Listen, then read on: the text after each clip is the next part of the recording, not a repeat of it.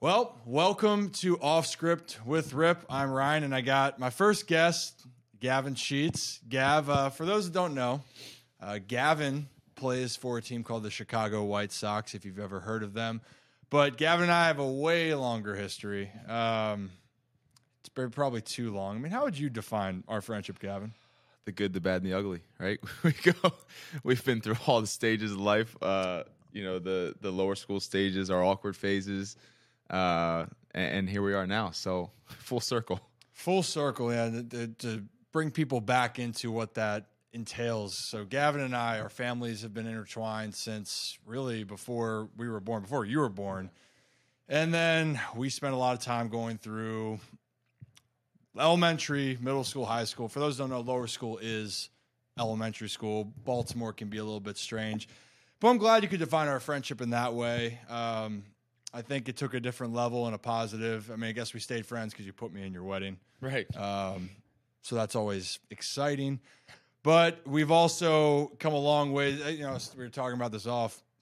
We were not the best looking guys at a young age. I mean, we can. I'm going to pull up some photos of you as a kid, but we both rock these vintage bowl cuts. oh man. Um, I, you know, you have to question if our parents really liked us when we were little. Oh I mean, God, what yeah. they did to us was should never happen to it was kids. tough. It, was, tough, but like I feel like that was a thing in the '90s, early 2000s. You know, I don't know. I looked at the Backstreet Boys for me personally, yeah and I thought, you Yeah. know what, Nick Carter had that type of look.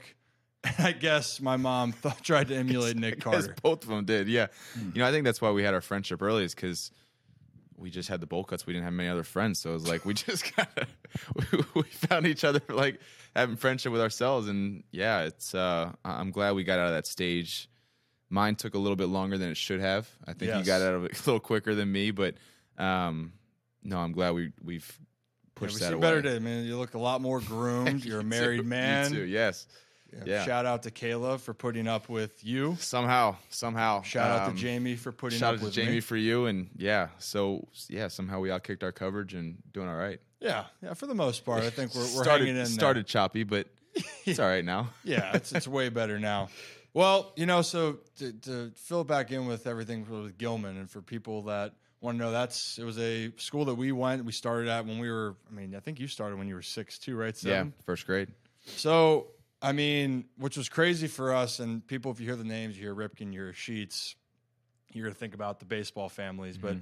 you know, Gavin and I had that experience of not only going through Gilman together, but then we had our dads coach us Yeah. in in high school. Which I don't know how you felt about it. First off, love your dad, love Larry. Uh, pretty hard on on the boys. Yeah, definitely hard on us. Yeah. But that was, I mean, I don't know how you felt. Did you, that feel weird at all to you having your dad coach you? Because for me, I felt strange initially, but it, it kind of felt right. Yeah, you know, I the best thing that happened for me was he came in when I was in eighth grade. So, um, you know, I think he purposely did that where he came in before I was able to be on varsity or anything, and um, so he could kind of take the reins and and coach without having me first, um, which was definitely nice. But you know, I think for both of us, it was an awesome experience for us, and and he helped turn around the program, which more than anything was was really nice for us because they were really bad. Oh, yeah, they weren't good. I Yeah. mean, you weren't there for the 3 and 16 year. I was.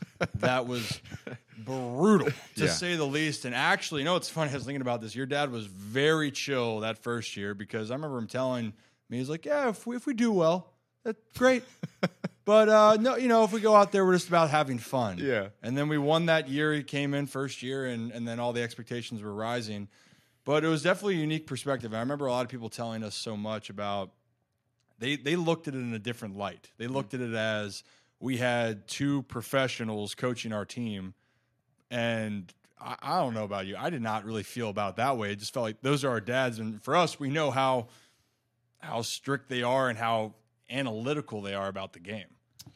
Yeah, and I think for us, I mean, I feel like they had as much fun with it as we had. You know, it brought them back to their playing days, and you know, being roommates, growing going up through the minors, and um, you know, it was fun to see the way they bonded too, just like they were back in the clubhouse. So I think it was as fun for us as it, as it was for them, and um, yeah, it was never that you know you have two pros coaching us. I always felt like it was just you know they were they were enjoying it just as much as we were, um, which I think you know everybody felt that and and rallied around it, and that's why we had so much success there. Yeah, I, I agree. I mean, that it's just so it's so interesting to me just looking back on. it. I guess life we're getting older.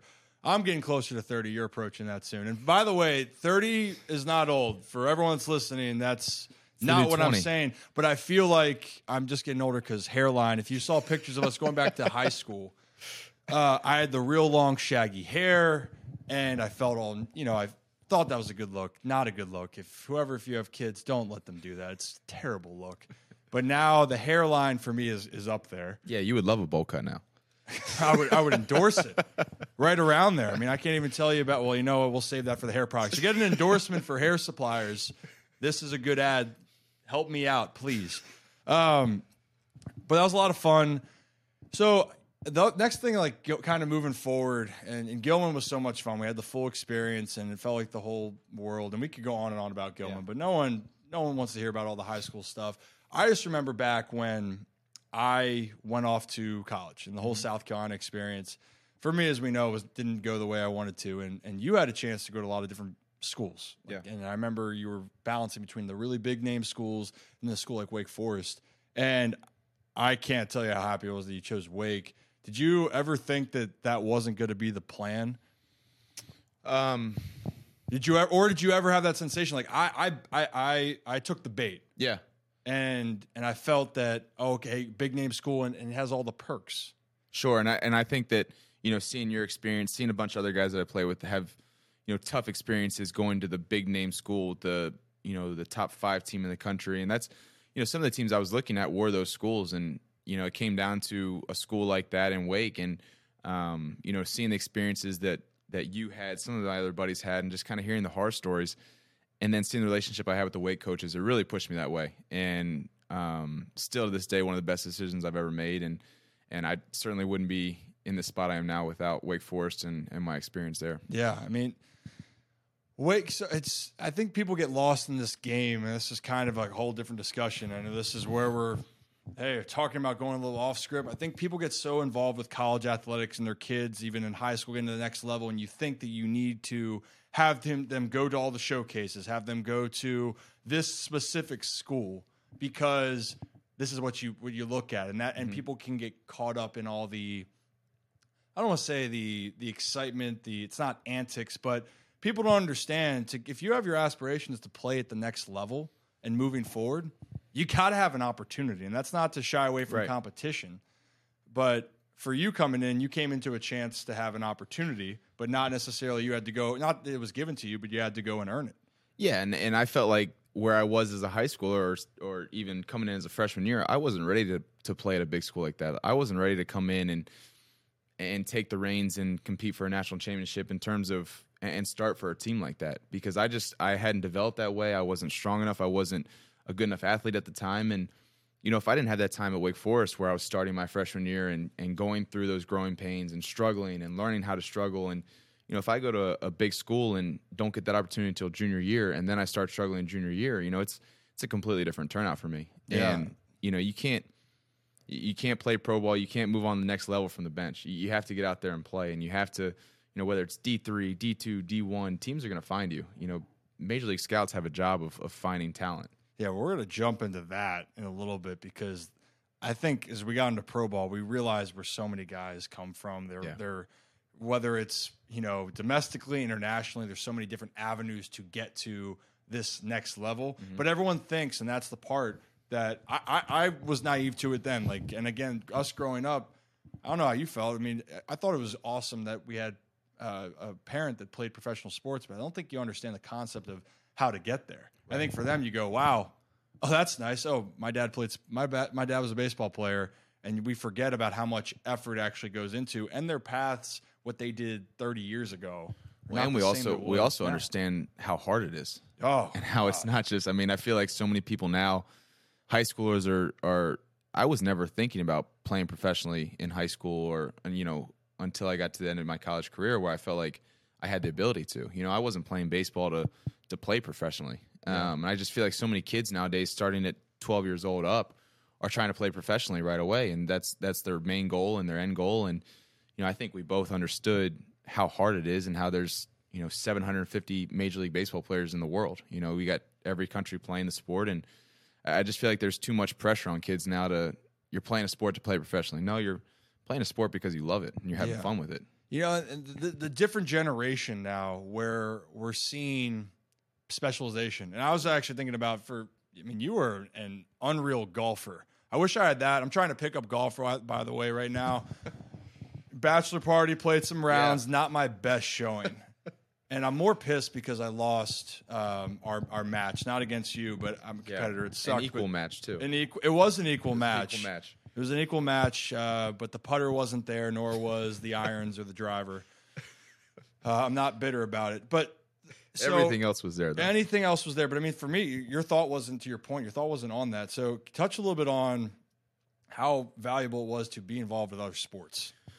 Yeah, I loved. I mean, one of my favorite sports is obviously golf too, but you know, basketball. I love playing basketball. I was ah. terrible in high school at it, but I love Well, it's playing. because you it. didn't want to go and play defense. Right. You just you find your corner spot, yeah, find my corner spot me. and shoot it. Yeah. and if yeah, if you don't pass it, it's your fault. But I mean, I I loved I love that. Like I love competing in different ways. I love being on a basketball team. I loved just a football, uh, just all the different sports that you could play. And um, yeah, I feel like everything now is so specialized. You have to play one sport. There's no off season. You have to train for. You have to play club. You have to play high school. Like it's those are some of my favorite memories on the basketball team and you know football and and just all those different sports that sure I wasn't trying to go pro I wasn't trying to go college I wasn't even doing it because I was good at it I just did it because I had so much fun with it and loved it and loved competing in different ways and and being a part of different teams and different athletes and um you know I just I feel like now that all that stuff's getting taken away from kids because they're trying to once again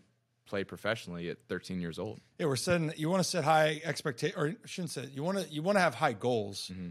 but then the expectations become so high that you're forgetting about the process. sure And tell you what, that causes a lot of anxiety. I was a very anxious person, and some people would argue that I'm still an anxious person on a day to day basis. That's probably why I have a little bit of tequila to calm the nerves uh, on the rocks with a lime. If you guys wanted to know my order, but the adjustment period to go back now to college because this is kind of where it, it's a, that's a it's a tough time to just be a, a kid at that age because you're going from high school to college, new environments, you're on your own, uh, and then all of a sudden you're trying to figure out yourself as a player. I mean, well, what did you notice? Because I, I saw some adjustments, but from yourself, your freshman, the sophomore, to even junior year, you know, what did you find out about yourself?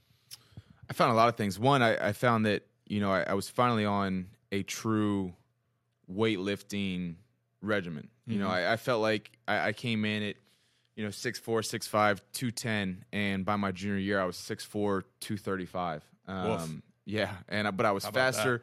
I was faster at the sixty. I was stronger. I mean, I could jump higher. Just eh, I was learned how to be an athlete, and I learned how to grow into my body, and um, and just so much of that I feel like you miss, you know, if you you make that jump to pro ball or you go somewhere where you don't play and you're not invested as much. But um, for me, it was just growing into my body, learning how to learning how to fail, learning how to to play college baseball, um, catching up to the speed of the game. Just so many parts of that went into to each year. Um, and, and as you said, learning how to be on your own, learning how to to be a man and, and everything. So you know that's that's all stuff that's a part of that process that that goes by the wayside people don't think about Yeah, so a lot of what was it, the the ab movements, the wabas, yeah the wobs big wabas the wobs all the punishment running all that stuff just just builds character makes there. you better. Makes you better yeah, I mean it, it definitely built it builds some uh, some mental toughness. yeah Uh, but uh, d- don't I don't want to fool anybody. You are not you're not built for speed. No, offense. The jumping did not get that much better. Not- it went from two inches to four.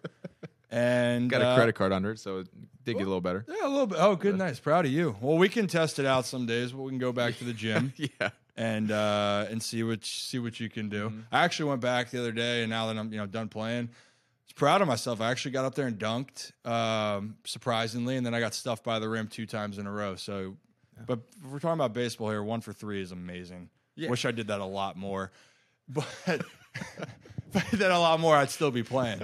Um, but so, talk me through then your sophomore to junior year. Your junior year came on a tear. Mm-hmm. You know, no offense, you, I thought you were you were on your your way, but what you did was stupid. Yeah. The numbers were stupid. Did you get in, in a so much in a point where you got so in a role that you stopped thinking? Was it something that you had pressure going on? Because the draft itself provides pressure. Yeah. That I mean, you can say all you want, hey, you're not thinking about pro ball. At that point, going into your senior junior season, that's on your mind. Yeah, for sure. So like what what did you have to tell yourself so you didn't get too far ahead and then how'd you stay just hot? Well, there were a couple things. Um, and number one, the biggest thing for me was was our team was really good, and we were having a great time together. And you know, I went into a, a team that was you know didn't make the ACC tournament my freshman year, barely made a regional my sophomore year, and all of a sudden everything clicked. So for me, it was it took all the the nervousness about the draft and everything, all the focus off that went out the window because I knew we had a chance to do something special. So for me, it was let's win as many games as possible. Let's get to the College World Series, and you know I think that made such a big difference when you put you know the excitement of winning, the excitement of helping your team out um, first, and so you, it takes all that pressure off because all you're trying to do is is win and get to the College World Series. You know, do something special. Um, so obviously, I, I got on a roll, and you know it, it kind of took all that pressure off. Just going out there trying to win games, um, enjoying every bit of it and you know obviously a couple things clicked with my swing and um, i was able to put together a really good season but i don't think that happens if if we're scuffling or if we're you know don't have good team chemistry and and all my focus is on the draft Yeah, I mean that. I, so for everyone hearing that, is that I this is coming from my own experience. I always felt it was so much easier to play when you're winning, or when your goal is to go out there and compete for your team. Because once you take it about yourself, you're at, you, it's already enough pressure. You already know the obvious. But I'm so mm-hmm. glad you said that because I think so many people, as part of this process, forgets about why you're playing the game. sure. It's a team aspect. You're going out there to try to kick the other team's ass and go out there and win the game. Right. And I'll tell you what, nothing is harder than going into a season where you're well out of contention, you have nothing to play for, and now you truly have to play for yourself. Yeah. I mean, we, we, we that that's the hardest thing um, I personally feel like it can deal with. i think a lot of guys fight that when they first get into pro ball for the first time. You know it's all of a sudden for me it was you know i had one of the greatest you know college teams and like that I've been a part of and we did something special. We were pulling for each other and then you get to you know low A or high A your first year and it's like man this is completely different. Like guys are just trying to get moved up to double A guys aren't here to to win this game they, they could care less if we win tonight Yeah, You no, know, and no, and a lot of people don't even care about. Or you make the playoffs? Do we have to be here for longer? We've already been gone for months. right So the whole perception changes, and, and I think that that gets lost. It's it's such a hard, it's a hard, hard concept when you grow up the entire way that you've played, and then you get into a different different level. But I'm glad that's what a lot of people I feel like in general going from college to pro ball uh, feel. But hey, you know what? Great year, got to pro ball. Uh, whole different world. You got to be in some great towns and experiences. Except the White Sox had some good spots. Yeah, I was very fortunate. Our, our organization had from high A to the big leagues. It was uh, it was first class. Um, low A now is is first class, but when I first got there, it was it was special. Oh yeah, Uh, it was a special special place. Um, woof. Talk talk about woof. So you want to go? I mean, my junior year at Wake, we just finished a twelve million dollar facility, and it was like, you know, it was big league. And so I'm like, okay, get drafted. I go to to low A. I'm like, okay, you know, it's professional baseball now. I'm, it's gonna be do you nice. think it's it's Yeah, it's gonna be. we're be- moving up in the world. I'm moving up. It's going to be a step up. And I walk in and it's about a 50 foot square foot room and steel lockers. And you're right on top of the guy to your left and right. And, you know, you got bugs flying in the shower. I'm like, all right, It's a rude awakening. maybe it's not a step up anymore. no, I mean you go to Hagerstown, that might be ten steps down. Yeah. I did enjoy my time in Hagerstown mm-hmm. with the people and whatnot. The stadium itself, know it has history. It's First first history. day in Hagerstown that I spent, we it was 35 degrees and we practiced. Went and take a shower. The this is it's so old. The bathroom systems are connected to the showers. Someone had used the bathroom. Perfect. um, had some issues, and everything came up in the shower. You can use your imagination. Safe to say, the shower was not used. So there was more times that you we couldn't use the facilities. Right. Uh, Probably for the best, though. probably it was probably, Probably for, for the you know what you know his locker was right next to where all the commotion was. This guy of course. just wafting great just great experience and But so the whole pro ball experience, to your point, you know, I, I know you were always a guy who had a good eye, had knew the strike zone, Mhm. and obviously had pop in in in the in college, and you had the ability, always did. But I remember specifically for you in high A, you know, it was coming back from injury, trying to find yourself, Yeah. and yes, you did hit the two home runs off of Mike Baumann, saved your career, Save my season. Save, Thanks, Mike. save season career. um, till this day, Mike takes credit for that. Which, if you don't know, Mike Baumann on the Orioles. Uh, Gavin was coming back. You were? You were struggling coming back from your injury. I was str- I was struggling. I was, you know, it was right after the All Star break. Um, I was barely hitting 240, 250, and came to what was that? Frederick. Frederick F Frederick, Town, baby. Yeah, and uh, good thing you're close with Mike, and we're we're really close. Great guy, but yeah, he hit two home runs off him that night and kind of jump started my season. So that Fred- was, still owe him a lot. The Frederick Freds, man. I mean, you just you just love playing anything related to the Baltimore Orioles, and and you make it known. But yeah, you, but then so that rest of the year, I remember you got hot and you ended up hitting almost 300 Mm-hmm. or close to that. But then it still didn't seem like it was enough. Right. You know, and I remember you were frustrated by you had the success and you still felt like you wasn't you weren't getting the recognition and you weren't feel like you were moving. So what adjustment did you focus on then that off season? Because they essentially were saying, Hey, this is great, but we want more. We want we want to see what your position that you're playing. We want to see a different level of production. Yeah, and I think you know, from both our dads always told me, you know, the first thing you do in pro ball is you learn how to hit. You know, you have to be able to hit. Power comes last. You know, you learn how to be a good hitter, learn how to be a professional hitter with a wood bat, like facing velocity you've never seen before, and and that was it. You know, I hit 300 in high A, but I felt like I had a terrible season. You know, I had guys coming in to work with me, guys trying to teach me how to hit for power, and it's like. I know how to hit for power, but you know, I was just trying. I was learning how to hit. I was learning how to adjust this level, and um, so there was definitely a lot of frustration. Uh, obviously, the position I played, being a first baseman, now outfielder, but um, you know, you, you have to produce. You have to hit home runs. You have to drive RBIs, and and so that off season, that was my main goal. Is like, how can I learn? How can I focus on putting off my best swing every time with intent to do damage? And that was the biggest adjustment. I mean, obviously, training increased, tried to get stronger. You know, I wanted to to have more room for air to put the ball at the ballpark, but you know, it's just kind of saying, all right, they don't want average, clearly, um, but they want ha- home runs and, and production, and, and so that was what I put my full emphasis on was, you know, every day in the cage, how do I get my A swing off? How do I hit a breaking ball with my A swing? How do I hit a live fastball with my A swing? Um, and that was my main focus going forward. So then when you're, when you're saying that with the ace swing, and so we'll get a little technical here. We can we can Yeah. allow a little bit of Right. that. But so I mean, in the cage, when we talk about the ace swing. We, we were trying to hit breaking balls. We were just trying. What, what drills were you trying to work on?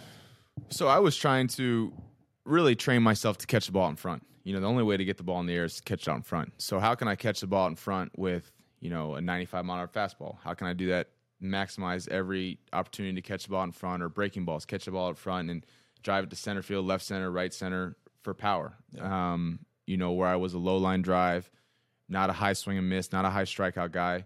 Um, I realized that that wasn't as important as it was to start driving the baseball. And so that was what I trained to do. You know, if it was not not quite all or nothing, but certainly getting close to where okay, you know, I need to really be taking my shots until two strikes, but really get after it and then try to do some damage.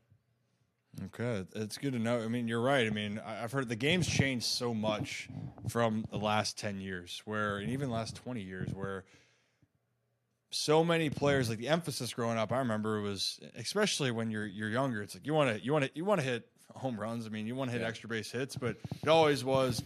Oh, what was your average? What did you hit? Oh, I hit. You know, in high school, it's like you hit over 400. Great. You know, but now you get the pro ball. You hit 220, hit 40 bombs. Yeah, now it's what's your OPS? You know, what's your slugging? What's your on base? What's your slugging? And and I, I get it now. You know, a single a single shouldn't count the same as a home run, or a single shouldn't count the same as a double, and that's why you have OPS now for slugging and and so when you get into that and you get into the new age baseball, I know our dads are you know not always for it and not always A little more hard headed on it. A little It's- bit. It's a, lot, a little more the old school. So it's it's an adjustment for for us and for our mentality and um but it starts to make sense. You know, what am I if I get on first base, how am I going to help the team? I, I'm not going to steal second. So I need to get on second base, driving runs, you know, hit the ball at the ballpark and um, you know, a single is not going to really help us that much. So once you start to understand that and you, you understand what the team's looking for, I feel like it's easier to, to shape who you are as a player. That's a good point. The I, I will say it is if you get four hits in every game, though, I don't care if they're they're blue, Right. blue poop shoots, Yeah. whatever you want to call them down the line. Actually, your first hit down the line, left field the line, line. there it is. Those count. I want to go back real quick. Voices in your head during the season, in for that year, and, and I know it was a lot. I mean, we, we I already fight my own inner demons, a- and I know you do. Having one, two, three, four, six other people come in and talk to you constantly. Yeah. Did you find yourself being overwhelmed, or how do, how do you how are you able to calm your mind in those situations so you don't feel like it's too much? I did, and I think that's the biggest thing I've learned over, you know, my four years in pro ball, five years in pro ball, leading up to the big leagues was the art of saying no, the art of saying thank you, but this doesn't work. Um, when I first got the pro ball, it was I was trying to please everybody, every hitting coach, every coordinator, everybody. I respected them, so I wanted to do exactly what they told me. I wanted to try it, and then I started to realize that every person is telling me something different. They're all trying to get a good result. You know, they all mean it in a good way. Yeah, the intentions are good. The intentions are good, but they also want to be that guy that that gets me to the big leagues. You know, if I say one thing to him, it might click, it might not, but you know, if I can be the guy that got him to the big leagues, um, you know, that helps them out as well. So for me, it was learning how to say no. Like, hey, I, I appreciate it, I understand what you're saying, but I don't think that's going to work for me. And that's the biggest thing I've learned over my time in the the pro ball to the big leagues is that everything doesn't work for everybody. You know, you have to know yourself as a hitter. You have to be your own best coach because, you know, I've I'm hit for 24, 25, 6 years now and you know, I, I know my swing better than anybody. And you have Yeah. to be able to to own that and because at the end of the day, you know, I remember someone telling me this, at the end of the day it's not their baseball card. At the end of the day it's your baseball card. It's your numbers, it's it's your career. You know, do you want to go at the end of your career and say, "Huh, you know, it didn't work because that guy tried to doesn't affect that guy at all." No. Like he was trying to help, but it didn't work for you. So why did you keep doing it? Um, so that was the biggest thing I learned was just be your own best hitting coach and you know learn how to respectfully say no. Isn't that like a life lesson though too? Is that I'm terrible at this. You can ask Jamie about it. I am terrible at saying no sometimes. Yeah. But to your point, in for baseball, I mean, you've been wa- you, you've been your coach. You're the only one that's Yeah. been present for everything. If you think about it that way, you're the only person each and every day when you go and the only con- constant thing that's happening is that you are always there. Other people are going to come and go, mm-hmm. but you're the one that always has to do it. And that's to your point and and for life as well. I mean, that's that's the same way. Like I, I, I'm glad you brought in that. Now it's like it's opening up my mind here of so much. I feel that we want to try to be respectful and change for others, which you should be respectful. Right. not going out there and say to don't do that. If if someone is disrespecting you, then gloves are off. You do what you need Right. to do. It's respectfully saying no. respectfully, Respectfully saying no. saying no. Yeah. But but you gotta look out for your best interest, and there's a difference between your between being selfish and doing the best for best thing for yourself. Absolutely. You know, so but I think that that gets tangled in there, and I, and I always struggled with that because I always felt like I was a terrible person by not listening, but I felt myself not trusting who I was, and it sounds like once you cut that off, you were able to not only Yeah. figure out yourself more, but you had more confidence as a as a person. Well, and then you know, the more people you start to listen, the more people you start to rely on. Like you don't rely on your own judgment, you don't rely on your own coaching, your own swing thoughts. So you know, I found that hey, if I can get in a good headspace, somewhere where I can just be confident in what I believe in, what I know is right, what's worked for me over my career, then you can start to listen to people in a different way, and you can you know try to take things that might work that they're saying.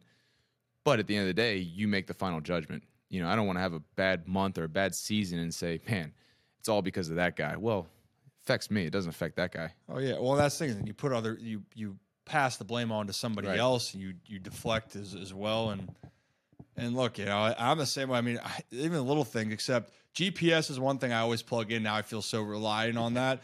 But for that for that reason, I'll give that a pass because I I put GPS on for one reason, one reason only. Because late after games, coming back, coming back from Frederick one time, didn't check because I'm like I know the route, everything's fine. Accident happened. I didn't get back till four in the morning, and I had to drive an hour back to Frederick at five to make the bus at six thirty. Should have just slept there.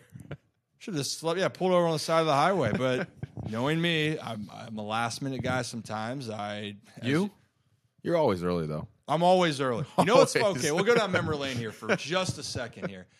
So the other part of the whole Gilman connection thing was I occasionally did not show up on time.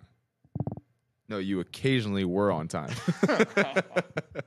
Okay, however you want to word it. I actually think I remember you saying you would look. What was it? You would look out. So to give people perspective, you have to park in the parking lots at the bottom of the school. You have to walk up Yeah. a, these steps up a hill, and then there's all the windows of the school that can look out. And my first period class was looking directly at the student parking lot. So I could see every day Ryan would be coming up, his big Ravens coat, his magical lunchbox. It was the biggest thing I've ever seen. And he'd be jogging at about nine o'clock every day coming up the hill. I just I would love watching him see coming up, you know, 45 minutes late every day. That Yeah. was the, highlight of my first period. Well, you're, that's that's why I'm here to bring it. You know, it, it was funny. Well, not really funny at the time, but then your dad would be up in his office on the other side because you could also see it from where the gym is, and he would try to quiz me like, "Hey, what time did you get here?" First period go okay. I'm like, "Yeah, it went great." You know, Yeah, calculus was of the day. Yeah, Best class of the day. learned a lot. Yeah. Well, really, and then he would get on me, reprimand, and then like on he, consolation because of the lunchbox. He if I gave him a little something, he Right. You give him a cookie, you'd be like, oh, Yeah. good calculus class today. Yeah, you're gonna hear a lot about this lunchbox. I, I was very spoiled as a kid. It was not a, it was not a lunchbox. It was a cooler full of everything that you could find at the grocery store. But it was delicious. But my teammates benefited, and my coach. Absolutely. Um, and teachers and everybody. Yeah, it, it was called the Magic Box. Anyway, we got we got way off track from all that, but above, above all, with all that stuff, trusting yourself, growing into yourself, you can grow out of old habits like I did with that. Still late to some things, but trust yourself, be confident because that's going to help you get to the next level. I think one of the cooler things, though, in the pro ball experience, at least for me, was that we finally got to play against each other Yeah. and not even playing against each other. We got to be in the same cities and, and bop around. So this was in 2021, and we're in Charlotte and Norfolk, and uh, yeah, I mean another great city for you to be in, Charlotte. Charlotte was a lot of fun. Oh my goodness, uh, that is. But so like that's a great place also for distractions, and this is you know. I'm, I'm going to be honest. I love baseball, but baseball sucks sometimes. Like baseball can be the absolute worst, where you can do everything right and feel terrible Yeah. for weeks. Yep. Or you can just do everything wrong and still feel terrible. There's only, or then the small amount where you feel terrible and you get lucky. Somehow you get hits. Somehow. Those are the best. It never makes sense, but Yeah. sometimes but then we have superstitions and you go out and do stuff. And so uh, just touch on a little bit. I mean, how much needing to a break away from the field? I mean, we had those moments, which is awesome. I mean, for me or for you, bad game. All right, hey, let's let's meet up for for- Absolutely. from food or drink after the game. Absolutely. I, I think you have to have that. You know, when you become consumed with with baseball and you know what your average is and what you did that night, and it kills relationships. It it, it kills your your mental. capa- I mean, it, it just it knocks out everything. And so for me, it was you know what I've learned is being able to leave what happens at the field at the field. You know, there's still. Now I have a wife, so now I got to go home and be a good husband. I mean, all that stuff. If you don't leave that at the field, you know, if you go for four and you bring that home and you know, she didn't go for four. She didn't. She certainly didn't make me swing at the pitch in the dirt or do anything like that. So if you start bringing that home, I mean, it just it, it ruins relationships. And um, yeah, whenever you came to Charlotte, I loved it. Like you know, being able to go out after you know just being a normal human being outside of baseball is is such such a relief during the season. Like you have to do that stuff. You have to get out and you know live a life. Um, you know, it's not just being consumed at the field all day. Yeah, I mean that's it is it's our livelihood, it's the career, but with everything you do, you get you can get burnt out, you know. Easily. And I mean, we talked about it going after a season ends and you go home. You love the sport, but you need a break. It's it, it's growing. I mean, think about this in the context for if, when we speak it out loud. I mean, you're leaving. You're leaving soon. You're going to spring training. You're gone at minimum eight months. Yeah. Like that's. I mean, put that in perspective. You are not coming back home for eight months out of the year, and that's a completely different schedule. You are living two separate lives.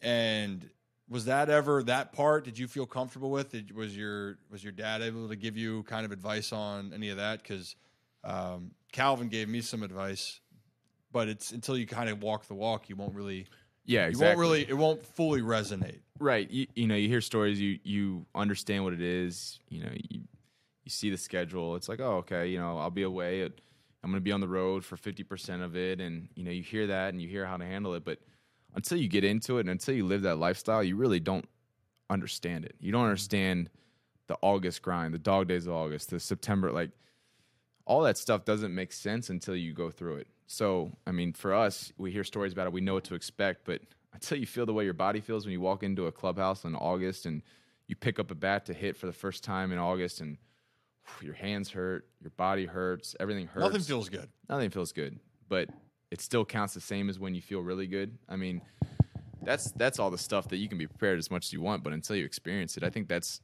you know what minor leagues is so good at is sure you you learn how to be a hitter, you learn how to be a pro baseball player, but you learn how to handle that stuff before you get to the big leagues. Yeah.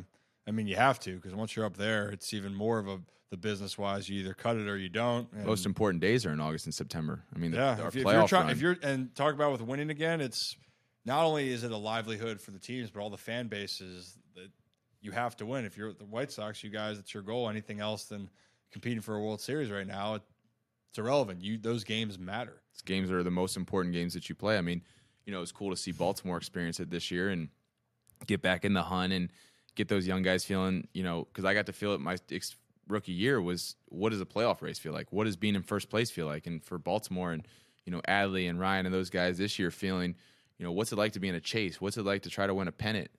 Um, that's when you learn, you know, the kind of baseball player you are. That's when you see, okay, who can handle August and September the best? And that's what, you know, Houston right now does it better than anybody.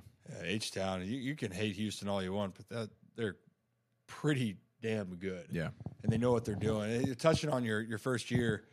It was funny. That's first off, well, almost you didn't get your first call up because I didn't catch you when you fell over, which I still to this day wasn't my fault. But I felt so bad about that because it was As you talked. should. No, but it was talked into it. I mean, playing the game context, playing a game in Norfolk.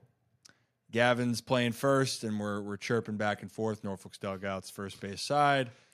Gavin's talking about his athletic prowess, and again, we're talking about the that vertical leap that he has, doesn't have. But he's what was the reference? You said something along the lines of Well, I said, you know, I look over at first base, and for some reason, it's old stadium, so the dugout is, you know, only two feet, three feet high. The the fence right there blocking us. I'm like, you better catch me when I go catch this ball in the dugout on this next play.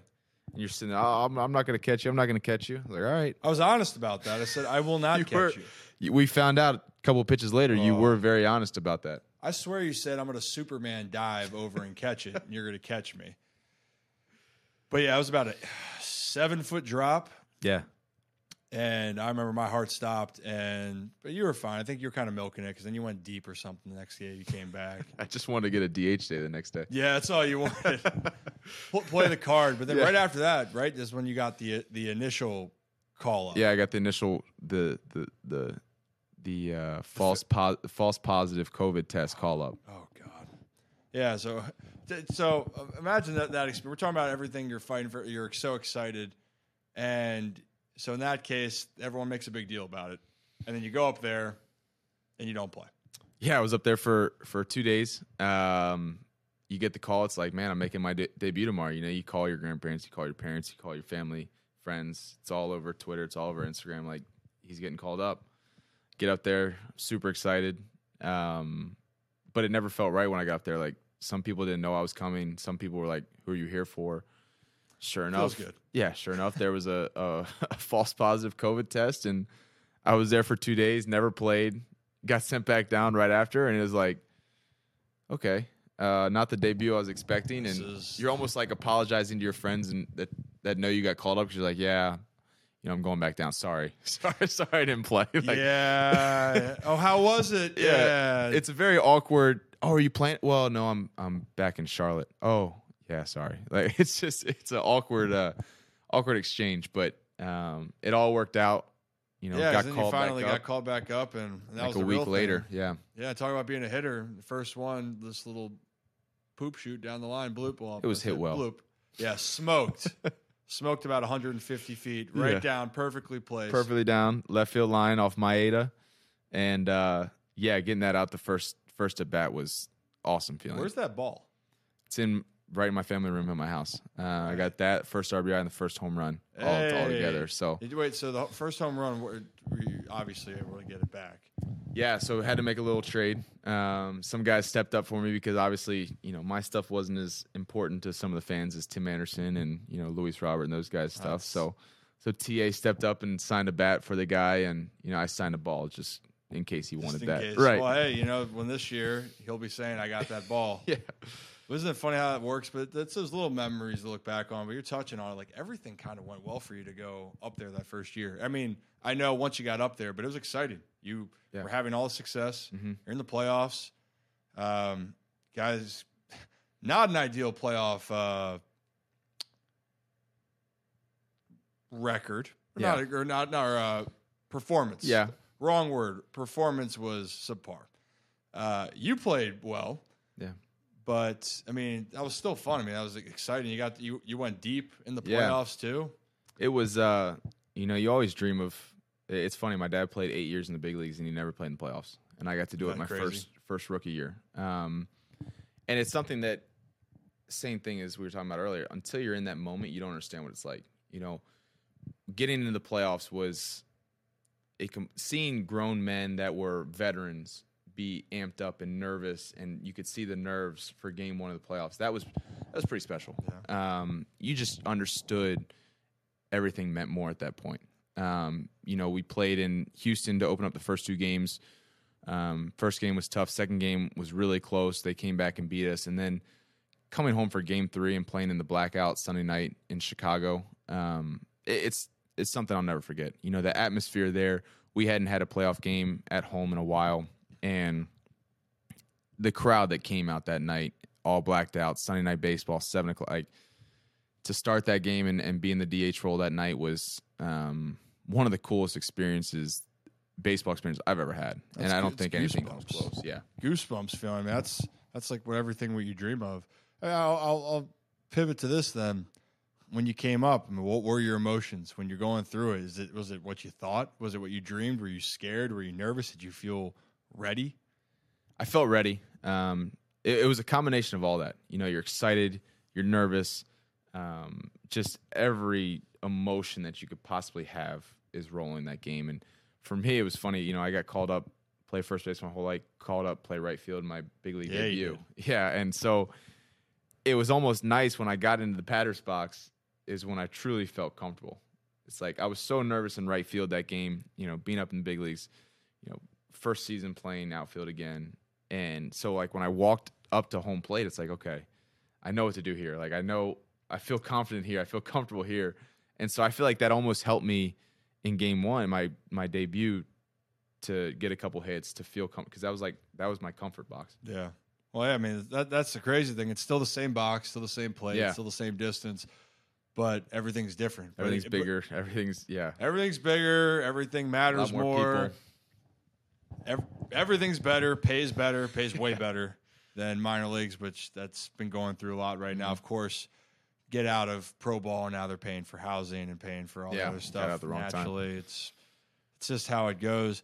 But now you go into the year two, and you always thought that I was hating on the White Sox, which I never was hating on the White Sox. Yeah, ever since you've become, you know, the the podcast guy and everything, it, all I see is what's wrong with the White Sox. So Well, I, I I had to check you a couple times to Well, make what, sure. well, what was sure wrong with the White. Sox? I'll tell you what. You let the Indians, who they got some young guys, young studs, but I mean they weren't supposed to do that. That was Mhm. supposed to be your division. But all the expectations, you guys, this was supposed to be the team that was possibly going to be a World Series contender. yeah, You know, if you, I don't know if you have any memory stories of just what what what was the feeling, like what what. I was gonna say what went wrong, but what went right? It feels It like was, it wasn't. uh, didn't feel like there was a ton of things that went right. yeah, it was it was a weird weird season. Um, you know, I felt like you look around the clubhouse. There's obviously some injuries. You know, we always said even till August and September, like we're gonna click. It's gonna click. It's gonna we're gonna get rolling. And when it gets rolling, like it's gonna be scary. And I did say that. I said, just feels like they're going to take over. We're on the same page. Yeah, and so um, we just never. Every time we felt that spark, every time we got going, we couldn't keep it rolling as long as we needed to. Um, and you know, you finish 81 and 81, which everybody says is the worst record ever because you either got to be in a rebuild low or you got to be up, up above it 500. But Yeah. I'm excited for this year. Um, you know, it's funny. You know, people are giving us an F in off season, and um, you know, but we really, we still have the same team. Obviously, we lost Jose Abreu, who's a great mentor to me, and you know, one of my favorite teammates ever, and an unbelievable player. But we still have the same team that was just rated to win a World Series the year before, and you know, we haven't gone anywhere. And obviously, last year didn't go the way we wanted to, but we still got a shot to be really good. Yeah. And you know, it's almost better to. I feel like when you have a team full of talent that has a chip on their shoulder, I feel like that's a dangerous team. And um, the Indians had, or the Guardians had their their chip on the shoulder last year, and they played well and they did everything they had to do. But you know, this year it's going to be us with the chip, and um, that that can be a scary combination. Yeah. Yeah, it's the Guardians. I keep thinking, you know, I, we're thinking, getting back down memory lane. I don't know why I just went back to this with postseason and AL Central. I remember, or AL Central, I don't know if it was at the time, but it was the Indians at the time playing the Orioles. And talking about postseason stuff, I, I remember that was a year. I mean, thinking about that, my dad played 21 years and Yeah, only went to one World Series and and went to the playoffs the first couple of years, and then that brief that period when your dad was there, never had the Yeah. experience, and then again, so it's hard. But I mean, to your point, if you have the same guys and you're at the same point, I mean, you guys are my favorite to win, so don't don't let me down. Uh, to win the AL Central, I don't. I got to think about who I was going to win the the title. I'm always rooting for the Sox, but I'll say there's one thing that always comes to mind. No matter what happens, is you were going to play well in Baltimore, wherever that's going to be. you went deep here the first time you mm-hmm. played. You then last year, the series, I think you hit 800. And I remember talking to your dad, and this is about the whole. And I know you guys saying hit home runs. You went like yeah, you went like eight for 12. Mm-hmm. And then I remember saying, to him, I'm like, yeah, Gas seeing well. And he's like, well, it'd be nice if one of those could be a home run. yeah. All of a sudden, the average guy wanted a home run. yeah, the average guy wanted the home run. Yeah. And I'm like, hey man, Yeah. he he just Take lit what him you can up. get, And right. everyone, but I mean, is that did you was that do you just love playing here so much, or was there extra incentive because you're home and it's kind of not that you're proving anything against the Orioles, but you come home and you want to put on I don't know kind of a show. Yeah, I think um, you know, obviously growing up the Orioles were my team. You know, I felt like I was a huge Orioles fan, obviously growing up, you know, with my dad and um, just loving the Orioles, going to Camden Yards. It's where my love for baseball started. And so growing up, you know, when I started to get into, you know, I got a shot to play professional baseball, I was hoping the Orioles were going to draft me. And I I always felt like I never got looked at by them. I never got a shot by them. You know, I always played well when they came to watch me play, but they just didn't want me, which fine. But you know, I always had that chip on my shoulder just because I knew my love for Baltimore and, and the Orioles and growing up, and um, I was definitely hurt by the lack of interest that I had from them. You know, I felt even in college, you know, I remember their scouting director telling my dad, "Man, every time we come to see him, he he goes deep, or he has a game like this where I hit like two home runs." And it's like, okay, well, why aren't So- you? Are you just purposely not going after? So, you know that I, I've always had that in the back of my mind. Um, but now at this point, like you know, the White Sox are where I want to be. Chicago is incredible, and I'm in the big leagues with Chicago, and you know, couldn't be happier. Yeah, but life changes. but when I come to Baltimore, I definitely, you know, there's still that stuff in the back of your mind, but it's also coming to Camden Yards, seeing your friends, having family, and just the support group that comes out. You know, hundreds of people that you know that say hi to you, that you know root for you in, in your home away from home. Um, that's always pretty special, and, and so it's definitely a, a comfort level. Um, just a fun week in general, being here, getting to see family, sleeping in your bed sometimes Yeah. one night, which is awesome. Um, home cooked meals, so it's just it just uh, you know goes back to to leaving baseball at the field and just being able to to kind of feel at home again. Yeah, I mean that's the thing. It's, and I think it's that everyone is in life is, you know, just because no one, it's frustrating. We want we want to feel valued. We want to Yeah. That if we like if we want something, we like something that you hope that that you have that aspiration that that works out for you. But in life, it doesn't. Right. You know, in this case, would have been a great story, but that's how the business was. But you didn't use that as a, you didn't look at that as a negative. Then you use it as motivation. You Sure. use it as a positive. Sure. And now I mean it's it's it's not even the same people that are in charge now. I mean, No, I mean, Elias and all those guys weren't even there, but yeah, I still hold it against them just case, just so that when I, just show up there, just so you know when I come through, I'm gonna I'm gonna just keep raking Right. here. right? So- the people that were before you, they made me mad, and so I still hold it against you guys. But um, but no, I mean, I, to be in Chicago and and play in the playoffs, rookie, all, all that stuff, like it's it's the journey has been way better than I could have ever imagined. Yeah. But you know, to always have stuff like that in your mind that that brings the best out of you, uh, nothing wrong with that. No, I mean nothing wrong with it, and it's encouraged, it's endorsed, and, and you know, I just it, it just reminds me. It's just like in in life, and now because me being out of baseball, and in realizing just it's always when you kind of look back. There's so many moments of being discouraged, and you can even look at it from feeling like a team that doesn't want to draft you, or you finally get to a certain level and you still don't feel like you're valued, or even like you know last year you're in the big to start the year and then you have to get reset, you get sent Yeah. back down, and that obviously doesn't feel good. Yeah. But you didn't let that stop your overall plan, and that's why you're accomplishing what you're doing now. Um, you know, is there anything that you told yourself when those moments got maybe a little bit tougher, a little bit more frustrating? And because we're human. I mean, you could say all you want that, like, oh no, it didn't really bother me. Like, stuff bothers. Yeah, April and May were definitely the two two hardest months of baseball I've ever had in my career, and you know, from college, high school, early stages of pro ball, like everything, nothing compared to that. Yeah. Um, and it's nice to have that early in your career, right? You know, there's, you know, what I told myself was, you know, when I felt like I hit the lowest of lows in terms of my performance, everything, I was like, you know, you can do one of two things. You can shut it down now and, you know, never get like I got called sent down for, you know, a week and a half and I was like, I can I can never go back up to the big leagues again because, you know, I just shut it down. I was like, or I can go back up and, you know, only take off from here, like just learn from this. And uh it was awesome. I actually had a conversation with your dad. We talked for about probably an hour and he was like, one thing that still stuck with me is, you know, he's like, the player you are in April and May is not the player you are in September. And he's like, you know, baseball is a marathon. And if you let April and May, a scuffle or whatever there affect who you are in September by the time that time the season comes, he's like, that's your fault, you know.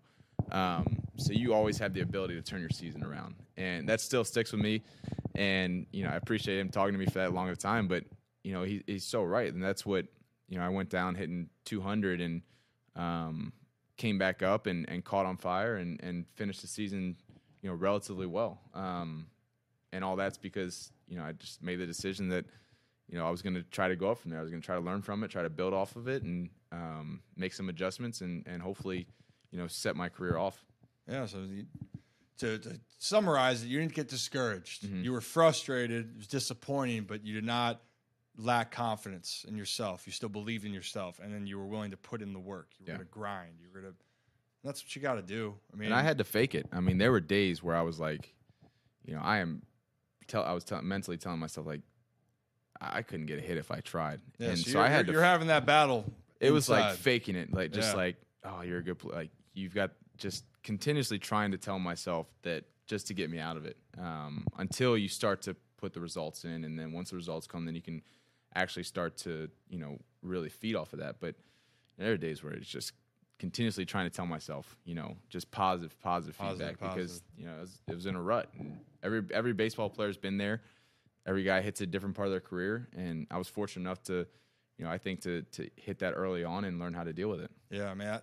I, wish that I was better with that. I wish that I understood how to handle the negativity. And for me, it's kind of I always struggle with that expectation, especially growing with with the family, that I felt like I always had to do more, never was good enough.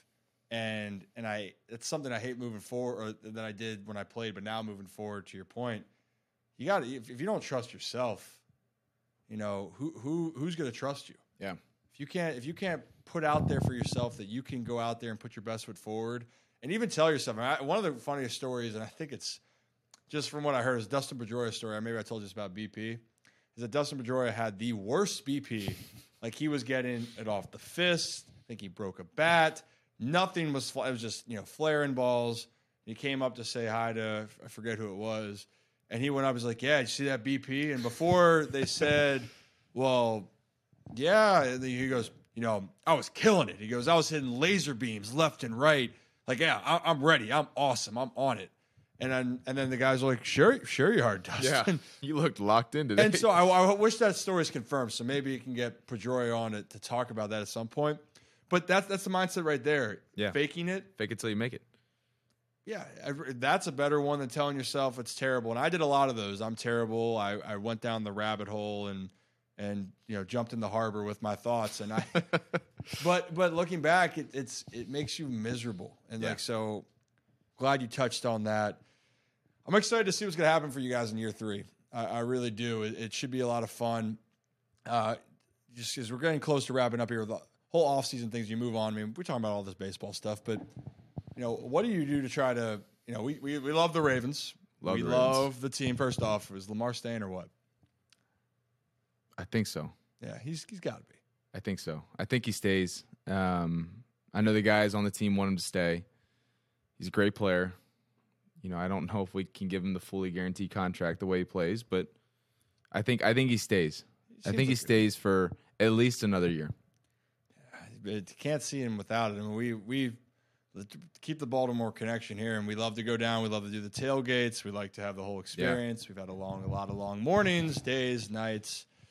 Uh, you know what? What are other things you really look forward to when you have you know Gav time? So I love, obviously, you said earlier, golfing. Um, Your yes, that is. I mean, the off season's golf season, right? I mean, it's it's what I get into right when I get back. Um, What, what's the what's the lowest temperature you would are willing to play golf?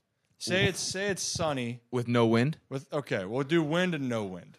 Okay, with wind, I I give you 40 degrees. I get 38 degrees. I can get out there and play happily. Happily, Happily, good group. It's all about the group. If, So, you, have a good, if you have a good if group, you have good people if around you have good people around you, a good game going on, Yeah. I'll definitely. I mean, maybe in 35. Good, good people around you makes life better, makes Better. golf better. makes golf better, life better. But if Keep it's that in windy, mind. Life, life better. Good people. If we get some wind, you're gonna have to bump the the temperature up for me because wind I don't enjoy. Wind and rain. Wind gets cold, so I'll go 48. 48, 50. I'm glad you gave that. 48. it's a better. I'm just thinking when you look at your Google weather and you say, all right, 48, Ah, 10 mile an hour winds, that's You're right on it. that's right on it. it. Back to the group. Who's playing? Who's playing? Who's there? We have Oh, this go- guy's okay. playing. I'm out. Yeah, Jimmy's playing. I'm done. I'm not. Jimmy, I'm out. Um, yeah, I, I, I. So the golf, I'm with you. The golfing, but actually, since you're talking about weather, baseball and weather. By the way, what's the coldest? What's the weather game for baseball where you're Oh. going? Because that's a whole different level. I don't think if you haven't experienced uh, hitting a baseball when it is when you can't feel your hands, that is probably one of the worst feelings that I can imagine. Especially with me when you didn't hit it on the barrel. I did that quite a bit. Shattered some bats. Yeah. Speaking of April and May, um, Yeah, you were never a good a good No, starter no. to begin with. and that's the worst part about Chicago is you know April and May it's Oh, cold, yeah. cold, cold. So um, you're trying to get things going, and it's you really appreciate the people that are playing in San Diego and L.A. and in domes uh, while we're in. You know, for some reason we have the worst division for weather, but yet no one has a dome. I, don't understand how that works. But you know, you go to Minnesota It's and an on a game. on a balmy 30 degree day, or Detroit or Cleveland. Uh, those are all none of those are exciting places to play in April and May. Tell you what, it's not a place I'm No, looking to go travel. That's not where you're season. vacationing in no, April and May. no, hey, where do I want to go? You know what's great in April? Yeah, Detroit. Detroit, Mm. perfect. Beautiful 35. weather. Oh, there's maybe six inches. Yeah. Great. Yeah, a little mist. We'll be beautiful. Yeah, Bring your suntan lotion. yeah. So to, to your point, then, what's what's the word? Can you handle what fifty? Is fifty the cutoff, or you think? For good baseball weather, Yeah. it's probably the same as golf. Oh, I yeah. Really? Yeah. Because you just said you you just said right there with no wind, you're saying forty. That is not good baseball weather. Well, yeah, but When no wind. good? You can layer up. You can layer up, but you still Under Armour makes good stuff to layer up with. Yeah, they do. Well, good, See good. that? Yeah, You see, see what you did there. See what I did there? Shout no, I mean you can you can make stuff. You can make that work when it gets cold. We played a game in Wrigley last year uh, on Sunday Night Baseball, and it was the coldest, most miserable game I've ever. Somehow the place was sold out. It was rocking. That made it. Well, that- that made it so much better. Oh yeah, the, the But it at- was- atmosphere makes the experience. It too. was 30 degrees. It was sleeting. It was 30 mile an hour winds, 40 mile an hour winds. I mean, you you want to draw up the worst baseball weather possible. right there. that one. But it's the series. It's the the crosstown series. It's the big you know Cubs White Sox and fans were loaded for it, so we were ready to go. But They were man, loaded for a lot of reasons. Man, they oh they had their alcohol blankets on. Yep. We did not. That's what you need. But again, that, that's what you need for the weather. But yes, baseball, you don't do that. You wait for after the game. Yeah, we.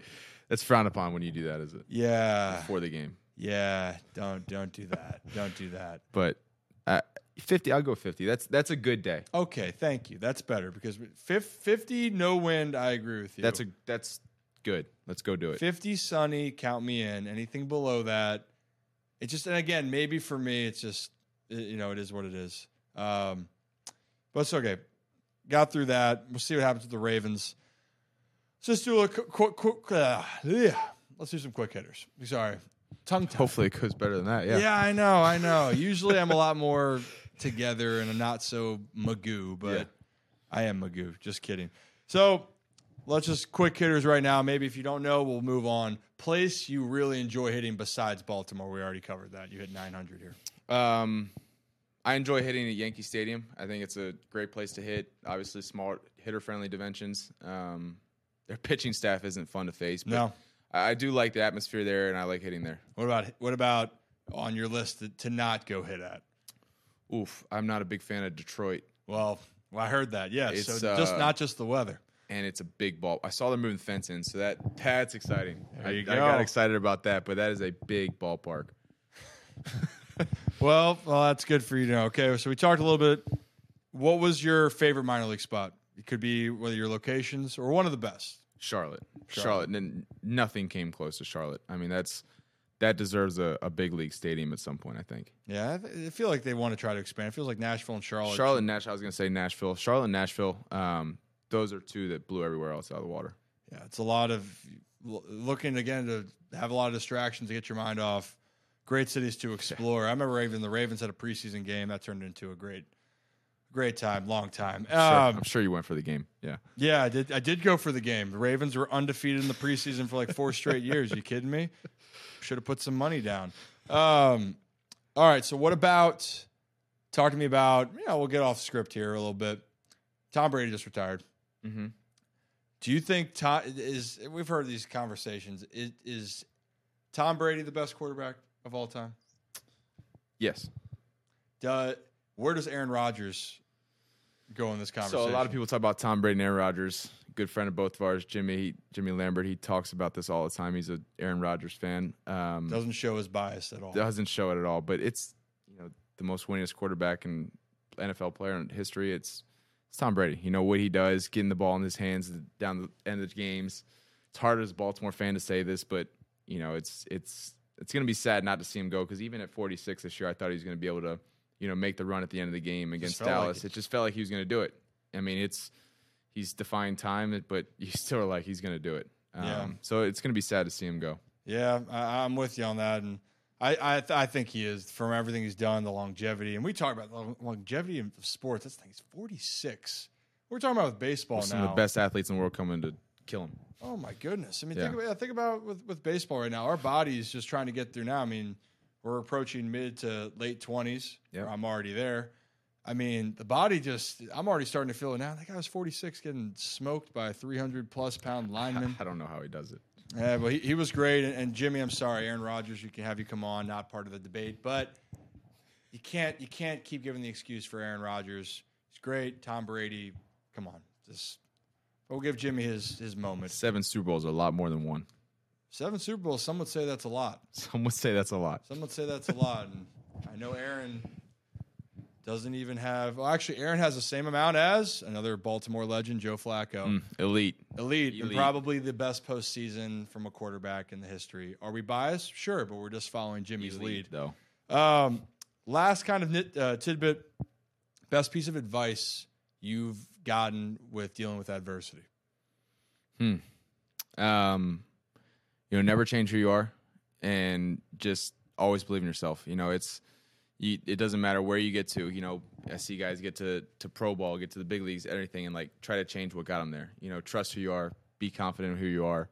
Um, there's a reason you got to every spot that you're in, and you know, trust in that work, trust in the person you are, the the work you've put in, and um, yeah, don't change. That's a good point. I mean, again, you know, life life gets older. You got to evolve. You got to get with the times. But we talked about trust who you are. Yep, Because as soon as you start losing your trust, no one else can trust you on being that's right. be the best version of yourself. All right, I think Jam. We got anything else to cover?